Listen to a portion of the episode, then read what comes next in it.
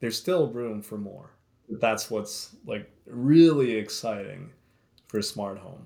Uh, yeah, and, th- and that's why it's just like, even though like twenty-five years ago we had the Clapper, now we have voice assistants and we have phones that can control stuff. Where are we going to be at in another twenty-five years when every single device in your home is connected? That's going to be exciting. The New Zealand Tech Podcast, brought to you by Gorilla Technology, proactive and strategic I T.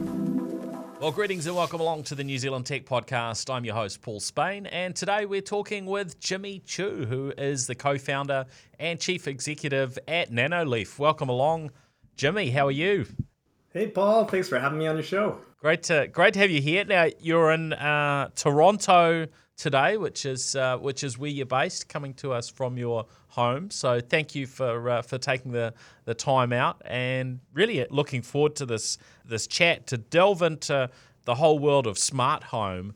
Because when I think of smart home, I look back a long way when we sort of first started seeing sort of home automation and, and these sorts of technologies uh, first first appearing, going back, you know, certainly over over twenty years. But it's uh, it's one of those areas of technology that has uh, you know just been on this this journey where it's it's continually improving, but but incrementally. We don't necessarily notice that actually it's it's changed so much because it's been in a lot of leaps. But before we delve into that, um, I think it'd be great to hear a little bit about your your background, Jimmy, how you uh, ended up in this big wide world of tech.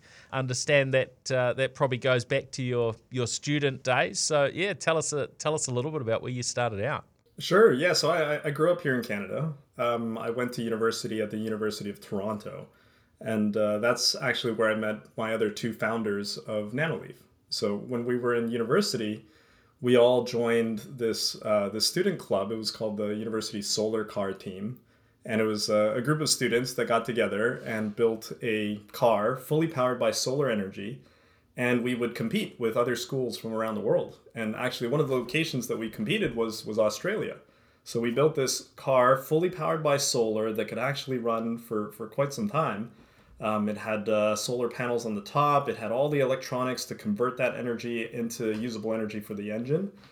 And uh, and yeah, that was uh, that was about twenty years ago. So so it goes back. Wow. Um, but after that, we graduated, and the three of us went our separate ways. We like I went into the corporate world. I became a technology consultant, um, doing kind of I T projects for big corporations. Tom, our our, our other co-founder, he he went into he, he studied he, he has a P H D in biophysics, so he he went into like uh, just engineering proteins and, and doing simulations for for a pharmaceutical company. And then Christian, who was my uh, roommate, he he went to work for his family business running a factory in China.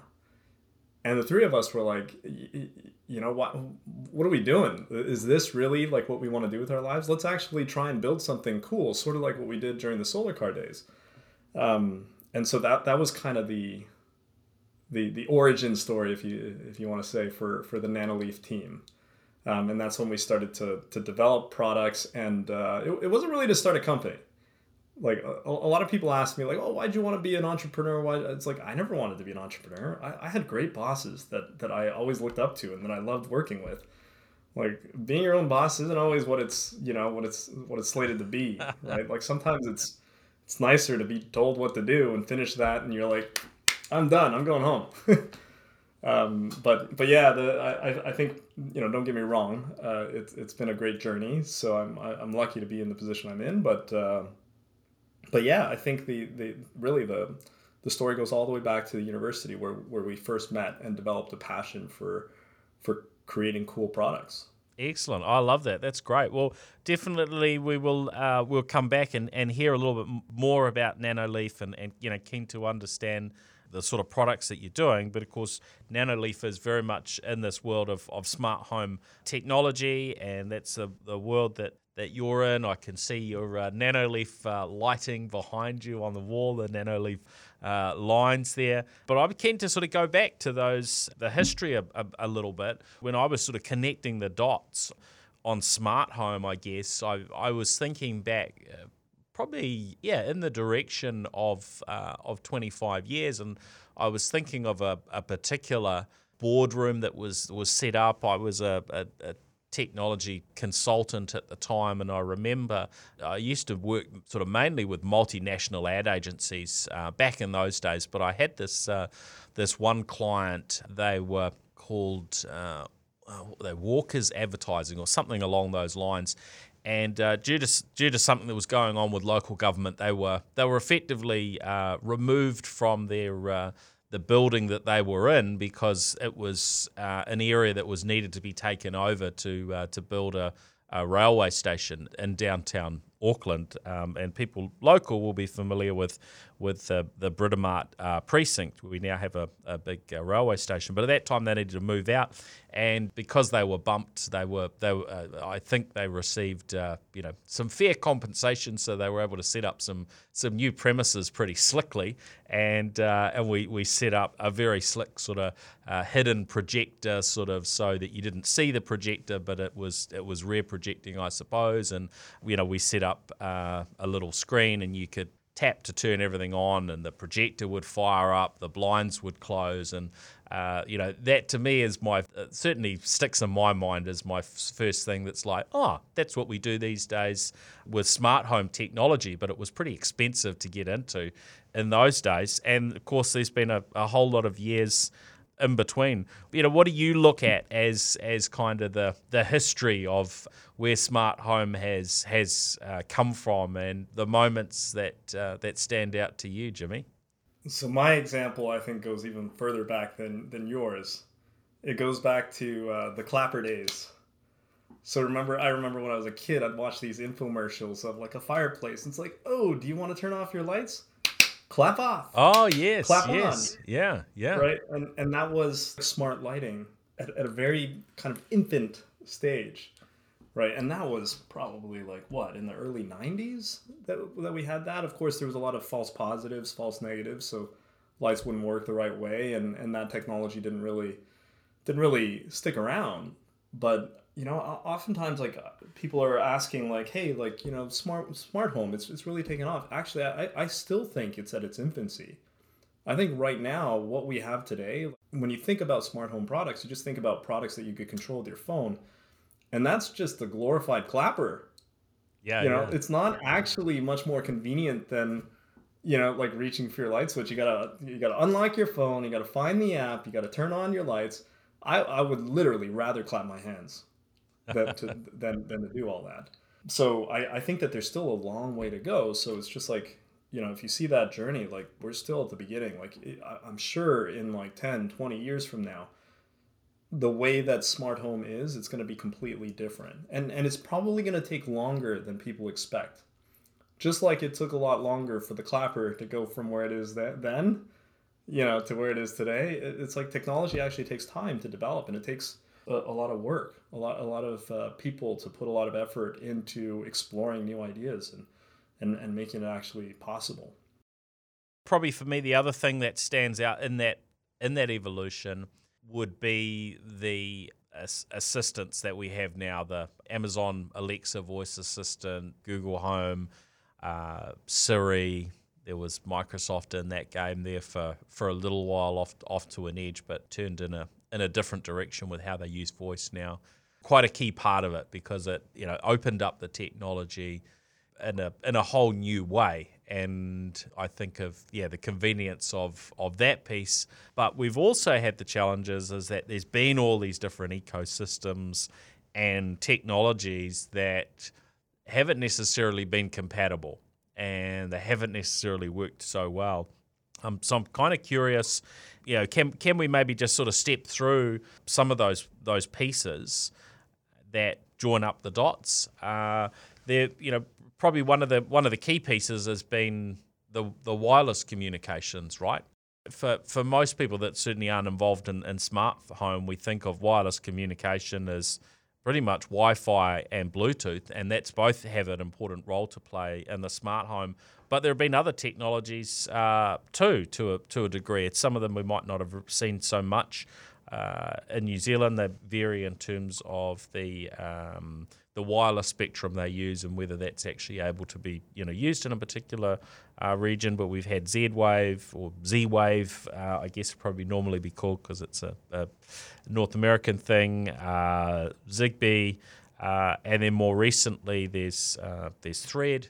Uh, Can you talk us through what these things all, all mean and how they uh, how they fit together? I don't know whether whether this is uh, is your your area as the as the chief executive, but uh, I th- I think you you got a bit more knowledge on this probably than most. Yeah, I I, I definitely have a lot of opinions. I, I I think let's start with Wi-Fi. Wi-Fi is probably the easiest one. It's the one that everyone's familiar with. The origin of Wi-Fi was for computers. It's for what they call the LAN, a local area network, or a W LAN, a wireless LAN. And it was for high throughput products like computers to be able to stream large streams of data. So it was a, it was a very power hungry um, uh, protocol. It took a lot, like you, you needed to have a lot of, like it, it didn't really work well with battery powered products, let's put it that way. And uh, it wasn't meant to have, like, you know, when you think about smart home, think about how many lights you have in your house. You probably, on average, forty, fifty light bulbs in your house. So when you add forty, fifty Wi-Fi products to your network, your network wasn't designed for that. And so a lot of people, they're like, oh, like, you know, this this smart home stuff sucks. The, the connectivity is so bad. Well, you weren't supposed to have thirty Wi-Fi products on a single wireless network, on Wi-Fi. Wi-Fi wasn't designed for that. It's for mobile phones. It's for P Cs, it's for smart T Vs, it's not for lights that just need to turn on and off, right? It just wasn't the intention. And then going from Wi-Fi, you think think about stuff like Bluetooth. Now, Bluetooth, it was originally like this protocol for, uh, I think mainly for wireless headsets or Bluetooth speakers. It was what they called a personal area network, a PAN, P A N.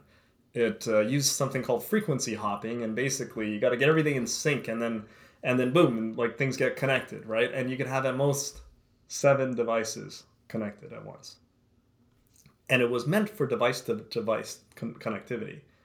It wasn't meant to give you access to the internet. So for example, when you use that Bluetooth headset, that Bluetooth headset, like, it's connected to your phone. It's not connected to the internet. Whereas when you think about smart home, you want that light bulb to be connected to the internet because the internet enables so much more possibility, right? So so Wi-Fi and Bluetooth weren't necessarily the right networking protocols designed for a smart home. And that's what, uh, I guess, people that are not in the industry, they, they, they're not really aware. They're just like, hey, why it's wireless connections. Like, why why doesn't that work? But it, it gets more nuanced than that. Um, then there's like Zigbee and Z-Wave and a whole bunch of protocols that tried to do what it was meant to, it was meant to do what, what smart home needed. But then, you know, every company had their own way of implementing it.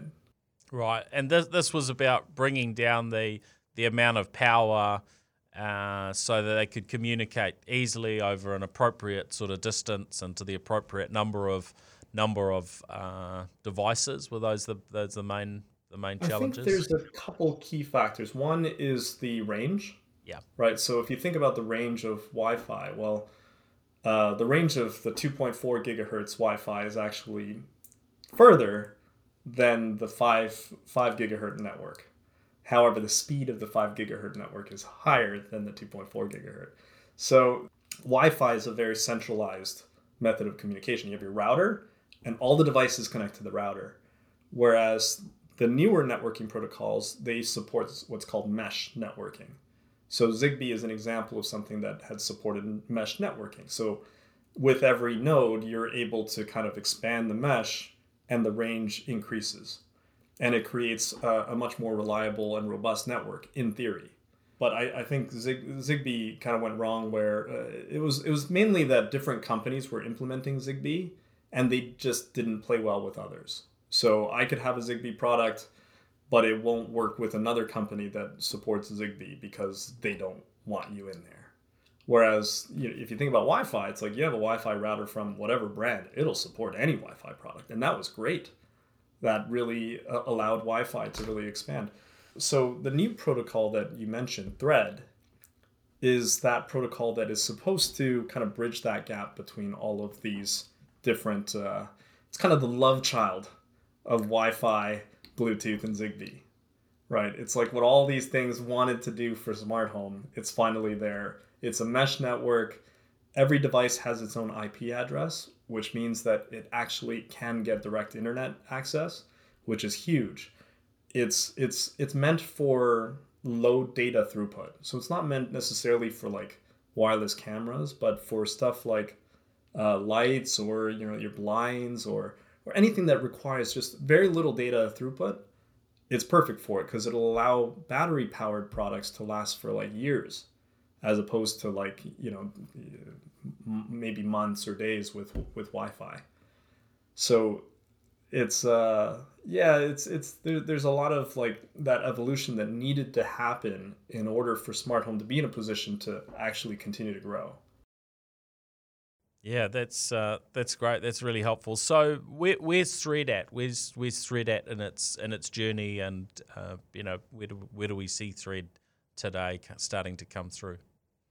So Thread was talked about for a long time. Uh, it was originally created by, I guess, Google, the Google group. I, I believe they, they were the, the, the spearheading it at the beginning. Yes. But then for the longest time, they couldn't get buy-in from from the, the other big giants.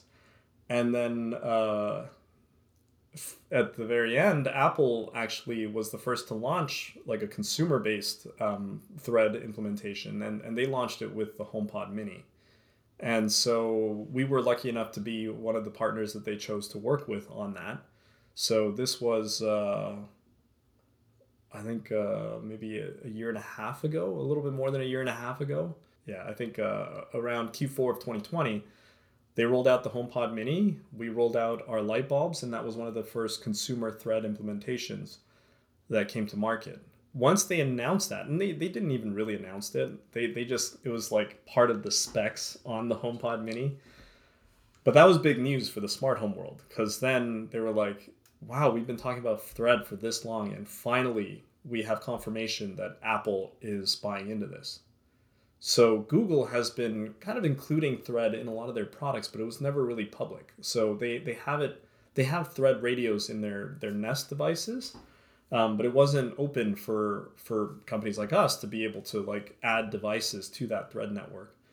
And so now they're they're quickly evolving the Thread spec to be super interoperable, and all of the major giants have uh, have kind of talked about their support behind it. So um, Apple, Google, Amazon, Samsung, IKEA, they've all announced like how they will be including Thread radios in their new product line. So it's an exciting time. The only thing is the consumer doesn't, most consumers don't know what Thread is. It's like, it, it's just, it's not really an acronym, but it's uh, just another networking protocol that you're going to have to educate people on. So it's, it's kind of, uh, we'll, we'll see how the pickup is. And so I, I would say it's still at its early days, and there's, there's kind of a long way to go before it really is uh, deemed successful. Tell us about getting that attention from Apple, because, correct me if I'm wrong, but don't they sell, you know, you've got quite a good connection there, right, with Apple? We do. Um, we we actually sell in their stores as well. So they, they're pretty, I guess, methodical with how they do things. So they, they want every store around the world to carry the same product line. So when we launched into their stores, it wasn't to one store. It was to all stores, in like, I don't know, thirty, fifty different countries. I, I I don't actually remember. But there's all these certifications that we had to go through for, for all these different countries. And they're super secretive. When we were doing the, the Thread launch with them, they didn't tell us that they were launching a Thread border router. They didn't tell us that they were launching the HomePod mini. They didn't give us access to the version of iOS that supports Thread devices. They were just like, just build the product, send it to us, we'll test it. And so we had to launch a product that we didn't actually test. Apple tested it for us. So it was, uh, it, it ended up working out fine, because we sent them like a thousand bulbs. They they didn't want like ten or twenty. They wanted a thousand test bulbs. So they're, they're very thorough. But uh, yeah, like, you know, just being in the Apple stores for a company like us, it, it, it's like planting your flag on the moon. You know, it's like, it's like... I remember when we were a, a smaller company, I was like, oh, Maybe one day we'll make it into the Apple Store. The, you know, you, we'll we'll know we made it then, and then one day it actually happened. It was uh, it was it was it was pretty amazing, pretty amazing for us. Congratulations, that's great. And so, what sort of a scale is your business now? Because that is certainly the sort of thing that can, you know, really catapult a business, getting uh, getting that sort of attention. I would say we're kind of at a teenager stage. Um, we're beyond the startup stage. We're uh, we we sell in about a hundred different countries. So it's it's it's pretty cool. We have offices in, in Europe, in Asia. So we, we have an office in France. We have an office in Shenzhen, Hong Kong, Philippines, and uh, I would say we're headquartered in Toronto. So we're uh, we've definitely grown a lot. And I, w- I would say the partnership with Apple was was a very important one for us. I think once we tell other retailers that that Apple trusts to have our products in their stores, it's just a lot easier to have that discussion with them.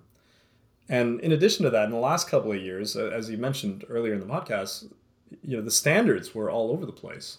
So companies like us needed to build support for Apple, Google, and Amazon separately. It was completely separate. It was like a hodgepodge of different standards. And not a lot of companies were able to kind of jump through all the hoops that Apple creates in order to be part of their, I guess what some people call their their walled garden, is that what they call it? Yeah. Um, but for us, it was it was always really important for us to do that, because we knew that, you know, once we jump through those hoops and it works with Apple HomeKit, the user experience is just so much better. You're able to work directly with iOS through the tools that Apple invested millions of dollars into. And they were the only, I guess, smart home protocol that was local. When you think about the Google Home and the Alexa, everything was like cloud-to-cloud integrations. And it didn't make sense to me. Why do we need to send a command to the cloud, then talk to Google's cloud, then have that beam back down to our product?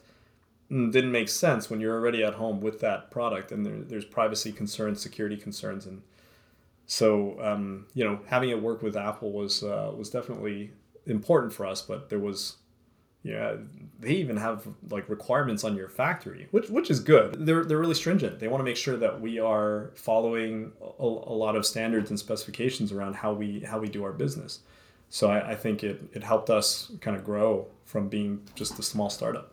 Yeah, yeah. Look, I mean, those things are important, right? And Apple is is taking a big picture approach and making sure that those that they partner with are following good practices in, in factories and so on. I, you know, I think all of all of that, you know, helps sort of move move society forward. So, you know, that's that's encouraging stuff. Now, before we sort of get into all of the exciting things that we can do with, with smart home and, and, you know, what we've got now, where where it's going, tell us about Matter. You know, this is something we've been hearing about in tech media for a while as a, a bit of a savior for smart home and uh, simplifying and and we're bringing things together. Where where is that at from your perspective? And uh, is it of low importance, high importance? Uh, what what's Matter all about? Matter is of high importance to the companies that are developing smart home products. But to consumers, it shouldn't matter that much yet. So the reason I say this is because, you know, I, I hear all this news and people talking about, oh no, Matter's delayed. It's just like, well, what's the... What what's the impact to the consumer?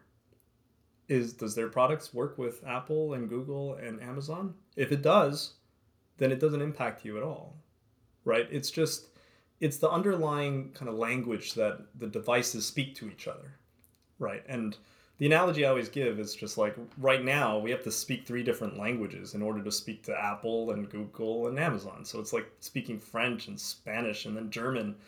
And it's just like, okay, we got to learn all these languages and everything that we do has to do all these translations. Matter is just being like, you know what, everyone, we're agreeing to speak English now. English is going to be the common language. So on any device, you don't have to learn three languages. And the devices will be able to speak to each other as long as you speak English. And there's going to be a ton of other companies building platforms. So for companies like us, it's really important. It's it's like that foundation, right? And the analogy we always give is like, it's more of a biblical reference. It's, you know, the smart home today, it's built on a weak foundation. It's like built on sand. And things are constantly moving and changing. You know, Apple says one thing, they change one thing, and, and, and the sand shifts. Matter is like rock. It's like a strong foundation where we know it's not going to change, and it's once you build it, build stuff on on the rock, it's going to be stable. But people don't come to see the rock. They come to see what's built on top of the rock. It's like, what can we do on top of Matter that's actually interesting? That's the part that's actually going to be really, really exciting. So the, to the consumer, I think that there's, they're not going to see like an immediate um, impact, but it, it is, it would be wise for them to, to buy into Matter ready products or Matter enabled, uh, enabled products, because at some point uh, the giants might actually discontinue support for some of their older stuff. Yeah, and that's that's probably my biggest uh, you know concern with any technologies that we get into. They usually have a shelf life, right? And um, probably the, the auto industry is the is the one that's frustrated me the most with how uh, limited lifespan the technology is. You know, a, a vehicle that's not too many years old. That no, there's no updates, and what you've got is what you've got, and you're you're stuck with that. With with Tesla being the one that that's helped teach us and helped sort of, you know, stir that sector up with actually, look, there is there are better ways of of doing these things, and, you know, you can have a product that gets supported for a reasonable period of time. And and I'm sure at some stage Tesla's gonna gonna disappoint a bunch of owners. And as we see, Tesla's become, you know, much more common in the second-hand market, and, you know, they're still reas- you know reasonably new in, in New Zealand and, and Australia in terms of sort of mainstream adoption. But I think smart homes, it's sort of similar thing, and, you know, you spend a lot of money, and and and you do. I mean, we look at look at a lot of the smart home things. It's it's easy, well, not necessarily easy to spend the money, but, you know, it's not low cost to to buy a lot of the the smart home products. And so if you buy something you really like, if that stops working after two years, you'd probably be pretty upset. So, you know, anything that can help create that that longevity, so that these products are going to work and work well for uh, for a longer term, I I think is very encouraging. Um, do you see Matter as, and, and I'm picking that there's an upside with Matter that should give us that, you know, maybe longer term support? Would that be your your pick? It does help. So one of the big benefits of Matter is that it's it's all local-based communications. So it's not cloud to cloud. So one of the big failure points of these, you know, brands that just stop supporting stuff, it's like, well, that company went under, so their cloud is no longer paying their cloud fees, so they can't communicate with Google or Amazon anymore, right? So that's typically, it's like, oh, that company stopped supporting it. Whereas with Matter, it's actually just, hey, that company built a light bulb. It It speaks Matter, it speaks English, and that light bulb will continue to speak English to your, you know, HomePod mini or your Google Home Hub, and, and so that support will forever be there. So it, it does help, um, I think, in some ways, but, you know, every every product is a little bit different, so I can't speak for all products, but it is kind of a new... new day and age that we live in. I think back in the day when, when products weren't smart, you didn't have to have software support in order to, like, continue using that product, right? And things were just very mechanical, and it was all the way until the mechanical parts failed, you could keep using that product. Nowadays, it's like, you got to make sure that that company stays uh, stays kind of financially okay. Otherwise, if they go bankrupt and the software stops having that cloud connectivity, you're S O L. Oh, well, that's that's uh, that's encouraging. So looking at the smart home as it is uh, today, what are the key bits and pieces that, you know, folks, maybe they've they've not really gone too far with smart home. You know, maybe they've got a voice assistant in their phone, or something like a uh, an, an Alexa or a, you know, Google Home type type device, or something from from Apple uh, that they can speak to, et cetera. What are the what are the possibilities that people can um, you know can add and uh, you know create a little bit of a smart home at the moment? I think before we got started, you were you know you opened up your uh, your blinds. I'm not sure whether you were using a voice control or whether you walked up and manually opened your blinds. I wasn't sort of paying too much uh, too much attention uh, to let a little bit more I, I light the buttons, in. They, okay, there you go. But they, they do work with uh, the the various voice assistants. You know, I I think the voice assistants, they were a a big step forward, I'd say, for for smart home, because um, it it kind of like changed the control and it, it removed the control from your phone to okay, now I can say a voice command. And my voice assistant will be able to control the things that are connected in my home.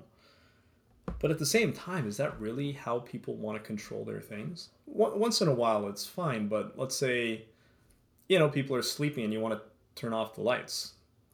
Do you really want to say it?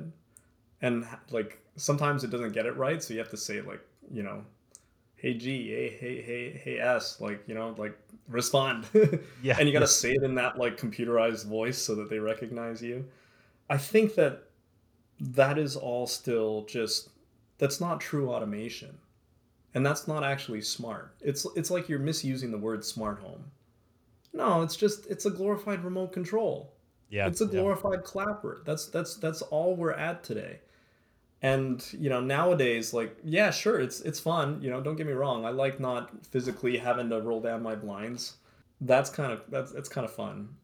But I think that there's still going to be more to it, right? And I, and I think the future of smart home is really around, like, intelligence and automation, true automation. So when you think about smart home, there's products like cameras or doorbells where it's like, yeah, it's smart, it's connected, and you could you could access it. But then there's automation.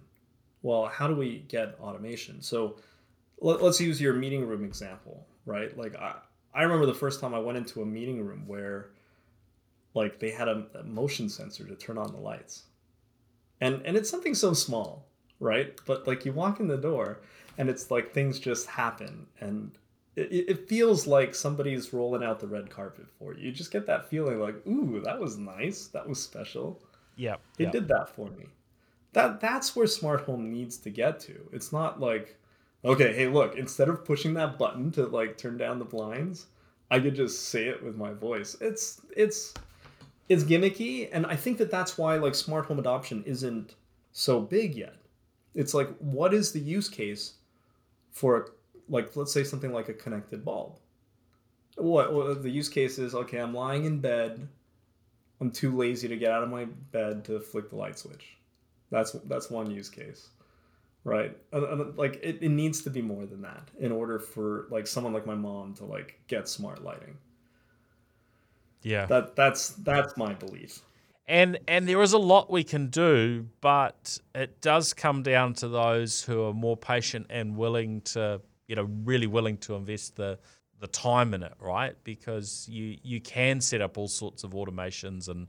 And varying smart bits and pieces, like you know, like what you talked about with a you know sensor that works out that you're you're in a room, so you know something something turns on, or you can set it up so certain lights will come on at dusk, or at, you know a certain time offset from you know from from dusk, or that certain things come on in the morning to wake you up, or some you know some music uh, plays to give you a bit of a nudge that it's uh, it's it's time to get out of bed, but.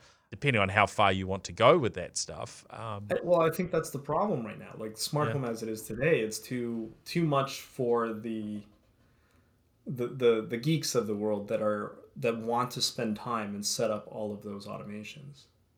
Like yeah. you really need an intelligent home that is able to anticipate what you want and give it to you.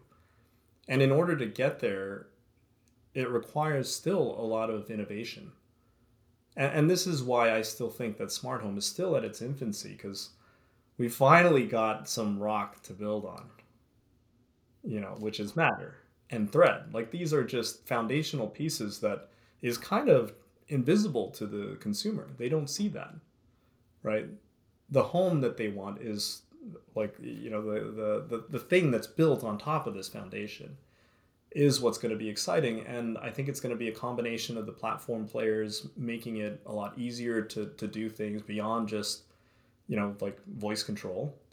And it's going to be companies like us that are able to develop innovative products to add to that assortment of connectivity to actually utilize all that and do something more, create a use case that's that, that people get excited about. And and don't get me wrong, like having smart lights is fun, right? Like like a product like this, it reacts to sound. It's it's fun. You could control it with your phone, and when you could control it when you're in another room. So sometimes I like flash my, my wife's lights, like when she's in her office, just to annoy her. You know, it's fun. It's it's but it's it's still there needs to be there's still room for more. Yeah. And and I think that that's what's like really exciting for smart home. Uh, yeah, and th- and that's why it's just like, even though like twenty-five years ago, we had the Clapper.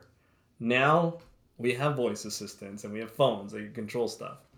Where are we going to be at in another twenty-five years when every single device in your home is connected? That's going to be exciting. Yeah, yeah, that, that makes a big difference. I mean, I even think, you know, we've put a, a new heat pump air conditioning unit in uh, a couple couple of years ago, and, you know, it was a choice between an and you know a proprietary embedded you know option to be able to control it, or a generic system that would you know can control it over infrared, uh, which yeah you've got to have it positioned right, and uh, you know just quite messy. Whereas I can imagine if this kit uh, had the standards that you know we've been. We've been talking about in terms of uh, Matter and Thread, and that that was that was just their native. That'd be a whole lot better. And then you know you've got all the other things we're starting to see: smart kettles and stoves, and you know everything else. And you know I, I think again back to, back to Tesla. If I've left a, a window down or the door open or anything like that, you know I'm getting an alert. It's it's actually being quite helpful to me beyond. You know, having a remote control that lets you move the car forward or backwards or come and find you in a car park, there's some some useful intelligence where there's a, a positive impact. And, you know, I guess we get all these things talking to each other, then you end up with more efficiency from a, a power perspective, because it figures out, well, hold on, there's nobody home. You don't want us to have lights flashing at the moment or whatever to make it look as though there's nobody home. You do, and you know all of these bits and pieces that can just sort of intelligently work together. Or last night, you know, after I'd, I'd finished cooking dinner, I was wondering, oh, have I have I left the stove on? Right? There's so many of these bits and pieces. If they were actually just just talking and smart and intelligent, it would be a whole lot better. Are there other sort of um, examples you can give us of where you imagine it uh, it can be? And I guess, you know, you've obviously got your eye on sort of a, a roadmap of future technology developments you're uh, you're working on as, as well there. Um, but, you know, yeah, whether it's one or two years out or, or or further, you know, where do you where do you see these these things landing? I think most well, most of my focus is around lighting, and a, a lot of it is around true lighting automation. And um, some level of intelligence controlling it. So, like the idea of having to talk to your voice assistant to turn on and off your lights, that's something that I want to move beyond, right? So, how do sensors play into it, and how do how does some some level of like learning and intelligence play into it? And so. Like imagine like a little fairy that runs around, and as you're walking around the house, it'll turn on the lights for you. Or, you know, one of my biggest pet peeves is when people leave the lights on, right? Like I know L E Ds don't take that much electricity, but it's still like, if no one's in the room, just turn off the lights. It's just ingrained in my habits.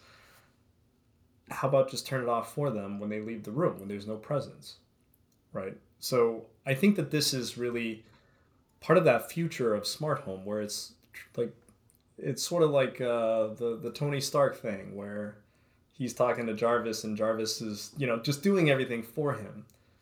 And uh, of course, who knows, with, with A I evolving pretty rapidly, we might get to a point where we have a good enough A I to be able to control your smart home, so that things like turning on and off your oven, it should just be, you know, I'm going to cook turkey tonight. Can, can you cook turkey for me tonight? Yeah. And yeah. Then the robot goes into the fridge, grabs the turkey, oven turns on based based on, you know, the Jarvis in your home. And and that could be the future of smart home, going beyond just, you know, little conveniences of being alerted by things, right? It's sort of like what you were talking about, like smart cars today. It'll alert you when you forget to like close your, your window. And like the future of smart cars is ones where we don't drive them. We don't control the windows at all, unless we really want it open when we're in there. It'll close for you. Like everything just happens. It's not even your car. Right. And so I think that there's still a lot of room for innovation, but it, it you know, we have to first dream it up, and then we have to iterate a million times before we build it right. Yeah. Right. And and that's what takes time. And that's that's basically what I see on a day-to-day basis uh, with with my team, where it's just like, should it do this? Should it do this? Or this? And, you know, that, that all takes time. Yeah. And then there's the aspect of how much of that should, you know, do you build uh, and how much of that where, you know, that, that should be handled by the Apples and Googles and, and, and Amazons of, of this world. So I guess there's that picking out the your role and where you, where you fit in. But before we delve into that, maybe just give us a run through on, on your product background, you know, your history. You started out, you know, I believe with a, a bulb on Kickstarter. Is that was that kind of the, the early start? Maybe take us back and then run us through what the, what your current offerings are, because you got some really neat products that I'm not seeing anybody else doing. You know, doing what you're doing. So it'd be great to uh, just to delve into that side. Sure. So our very first product, it was a light bulb. It wasn't a connected light bulb. So it was the world's uh, most energy efficient L E D light bulb. We we reached about one hundred fifty lumens per watt, which was about twice as energy efficient as anything else that was on the market.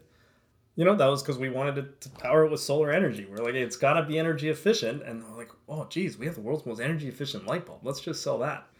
Uh, we raised about two hundred seventy-three thousand dollars on Kickstarter. I-, I would say in those two months, it was like some of the most exciting times of the company, because uh, you know, there was just three founders.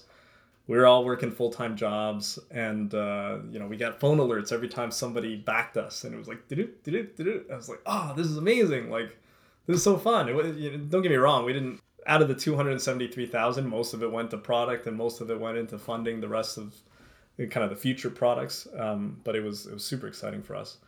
But from there, you know, we we really needed to figure out how to build a business. And how do we build a business with products that were that that people would be willing to to buy at, at scale?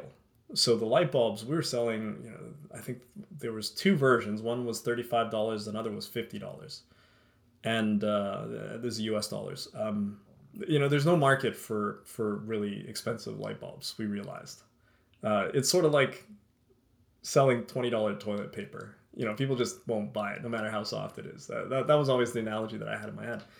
And so so we we went into developing connected products. So we created a connected bulb, but really, I think our big, um, the product that really allowed us to kind of explode in growth was the panel product line. So we um, we originally called it the Nanoleaf Aurora, but then we ran into some trademark issues, so we just called it Nanoleaf Light Panels. Um, and that did really, really well for us. And, and we got into some some pretty big name retailers. We we got into the Museum of Modern Art in New York. Uh, we got into Best Buy. We got into the Apple stores. So that was uh, super exciting for us. From there, we continued to, to innovate. So we created a shapes product line, which actually in, incorporated different shapes. We started working with Thread um, because we knew that we wanted to get into Uh, doing kind of more lighting products.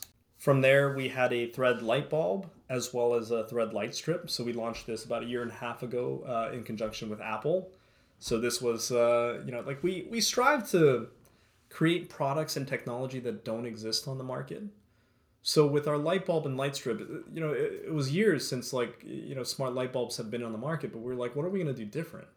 We don't want to launch just another light bulb and just, you know, like be another option there.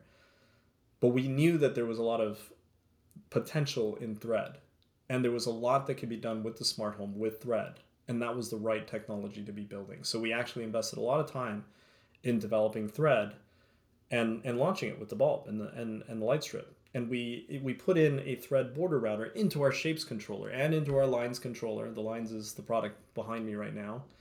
Um, so, so I think for us, you know, like we, we started to the, the lines product, sorry, I, I, I didn't talk about that one. So they're same concept as the shapes product in the sense that they're modular, uh, I guess, lighting products. Yeah. They just click together, right? You can make your own design pattern on, you know, to go on the wall and, uh, and then control them. Right, right. But uh, instead of having panels that shoot light outwards at you, they, they're kind of elevated from the wall and they shine light onto the wall. So I think the best type of light that you have in your home is what's called wall wash light, where you shine the light at the wall so that you completely get rid of any sort of glare, right? And the actual reflectivity of like white paint is pretty high. I think it's like ninety-nine percent or something. So the light that you shine on the wall, it just comes back at you. And it's and it feels really nice when you're when you have wall washed light. Um, you'll you'll notice that in like rooms where like you have like a little bit of a drop ceiling and they shine light upwards. A lot of times hotel lobbies do that. Um, but the Lines product was was us trying to to create a consumer focused product that achieves that. But yeah, I, I think for going forward, one of the things that we're spending most of this year building is is the support for Matter and support for Thread, because we want to make sure that there's a strong foundation for all of our future products. So like typically we launch like two to three products per year. This year, you're not going to see anything until after Matter launches, because we want to do it once and do it right. That's kind of my philosophy. And don't get me wrong, all these delays on Matter have, uh, you know, I, I've been a little bit antsy about them, but it, it's not the end of the world for us. It's like we, we want to do it right. And and doing it with Thread and Matter and the support of the major platforms is the way to go. And how far off is that Matter launch, do you think? Q four of this year. The okay. exact date, uh, I think the major platforms are talking about October as when they would start supporting things, but uh, the reality for us is, you know, certification happens around the end of August, and then uh, you know, manufacturing happens after that, and then putting it on boats and getting it around the world, it, it might take one or two months after that. So we're trying to move as quickly as we can, um, but in in the grand scheme of things, the consumer, it shouldn't matter to them. Right? Like, it's like our products still, like, if you buy our existing products, they already work with the major platforms. If you buy our new products, they're going to continue to work with the major platforms. So for them, they won't really see the impact until the longer term. Yeah. And and even with that, most companies are building backwards compatibility support because, you know, no no customer wants to be just kind of left hanging.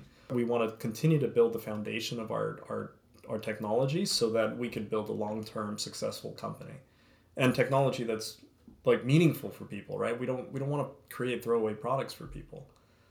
It's kind of where things are at now. Oh, that's uh, that's exciting. I'm certainly pleased to to see the standardization moving forward. So that's great. I'm kind of I'm kind of curious. There's this sort of whole chicken and egg thing with building tech businesses, and I'm always curious how you know how these things play out. You talked about some of the the places that took your Nanoleaf product and, and sold it. Was it the Museum of Modern Art uh, you mentioned there? Yeah. Uh, as as one of them. I mean, how how do those sorts of things come about? Do you have to have a certain level of sales, or is it that that creates the sales? Is it all about getting the, the product right? I mean, how do you, how do you cut these uh, cut these deals that are obviously you you know you built a lot of momentum, and now you've said you're in you know, one hundred plus countries and so on. Can you give us a little bit of insight into uh, into that journey? Yeah, the Museum of Modern Art, you know, we, we had showcased at a trade show. And, uh, you know, there's different uh, journalists that go to trade shows just to cover, you know, what they've seen that were interesting. And there was a photo of our product.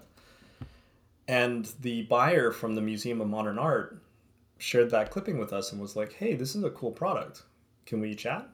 And uh, we decided to do a small launch with them. And And, uh, and and so that that was the Museum of Modern Art. And and there are various, there, you know, there's there's two stores in New York, right? Well, or, you know, the main, uh, every MoMA is different. There's MoMA Japan, there's MoMA's S F MoMA, they're, they're, but they all, all operate differently.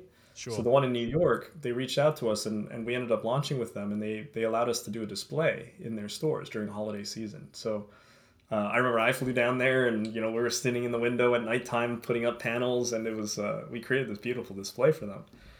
Um, but it's it's uh, you know there's no secret to it. You just you just keep keep kind of it's it's kind of like hustling, I guess, right? I, with with Apple retail, um, you know, we built the technology to support HomeKit, Apple HomeKit. So they were they were kind of intrigued, and they're like, okay, they, they saw we had some connected bulbs before. They're like, eh, we could put it online. And then when we finished our panel product, um, you know, I, I went over there to show them. And I remember we turned off all the lights in their room, and uh, we we we showed them the the actual panels, and the, the buyer was just mesmerized. He was like, I have never seen anything like this before. And so that's what uh, allowed us to kind of win that deal. So it was, uh, you know, it's just one step at a time, and there, there's no real secret to it. I think ultimately, you know, one of the pieces of advice that I got from one of these buyers was, uh, you know, business is done between people.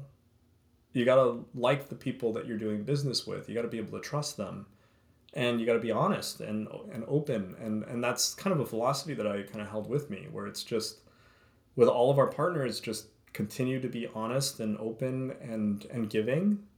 And, uh, you know, you want to create that triple win. In business, it's like, you, you want to win yourself, obviously, but you want all your partners to win. So the retail partners, they got to make money, right? If they're not making money, they're it's not a, it's, it's not a, you know, triple win. And lastly, you need your consumer to feel like they're getting value for what they paid for. And when you have that, you have that balance and that harmony. And that's when you have a business that will be successful and will be sustainable. So that's uh, a little bit of, I guess, my philosophy when it comes to running business. That's good. That's good. Yeah, no, that's. Um, I always find uh, fascinating just to uh, to get a bit more of that uh, that uh, that understanding. Anything else you'd like to add on on smart home or on Nanoleaf um, before we finish up? I'm I'm mindful we're uh, probably just about out of time. With Matter and Thread coming, I do think that more consumers should try and dabble in there into smart home. The more that you get in there, the more, once you get started, I, I think that it'll get more and more fun as it come, goes along. Before Matter was there, it was a little too complex. It's like you have to pair this with that. You have to sign into this account and link those accounts. And yeah, nobody wants to do that. But once Matter is there, and the, you're you're going to see a lot more innovations coming from the platform companies to make it easier for consumers. And uh, you'll you'll have a lot more options. So there's going to be a lot more companies that are able to create smart products because the barrier to entry is, is much lower. They don't have to have their own managed cloud. They could just release a Matter-enabled product and forget about the rest. So I think that you're going to see a, another big jump. I, I, I think, like, when I think technology companies, like, it comes in jumps, right? Like when the smartphone was released, and there's this huge jump, and all these people got smartphones, and you know, smart home was able to ride that wave. Now, then there was voice assistants. You see another big jump, right? With this Matter standardization, you'll see another big jump. And then from there, when A I develops, you, you'll you'll continue to see that jump until you have kind of what that future of smart home really, really was meant to be. So there's uh, still a long way to go. But at least we're not still talking about the clapper. yeah, yeah. And um, the co- the connection back into business, we talked about business in the early days, and that was probably where, where we first saw a level of automation being, you know, being affordable to business. But we're, we're in this world where often the innovation sort of leads from a consumer perspective. But, of course, you know, many of us still have a, have a workplace to go to, and we want our workplaces to stay up to date. Uh, do you see the the smart home technologies, the likes of Matter, playing out and being what we will see in our workplaces, or do you think that there's there's still going to be kind of a whole different commercial uh, play in a lot of cases? I think for now, it's going to be consumer focused. What I found is that consumer markets and commercial markets, they have different needs. You know, like even stuff like, you know, how, how security works, how management works. Like you don't want any employee to be able to turn off the lights for any other employee. But also, you know, the future of workplaces are changing too, right? How many of us are just working from home three to five days a week?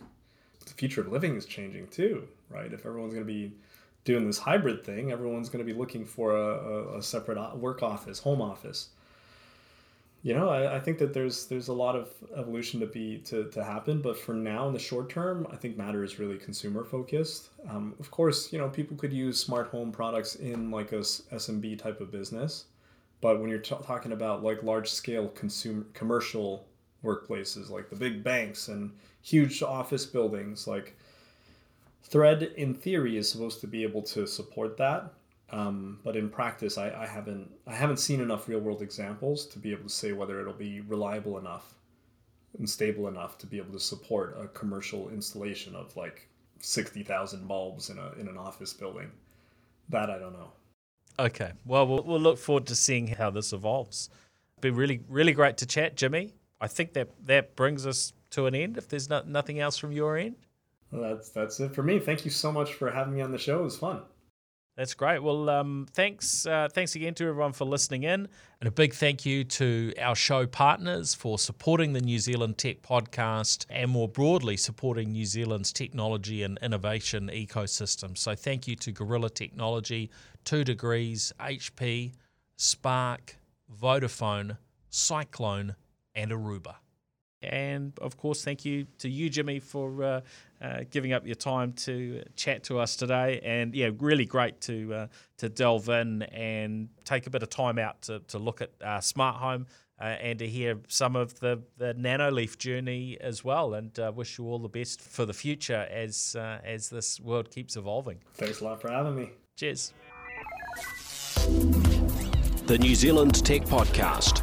Brought to you by Gorilla Technology, proactive and strategic I T.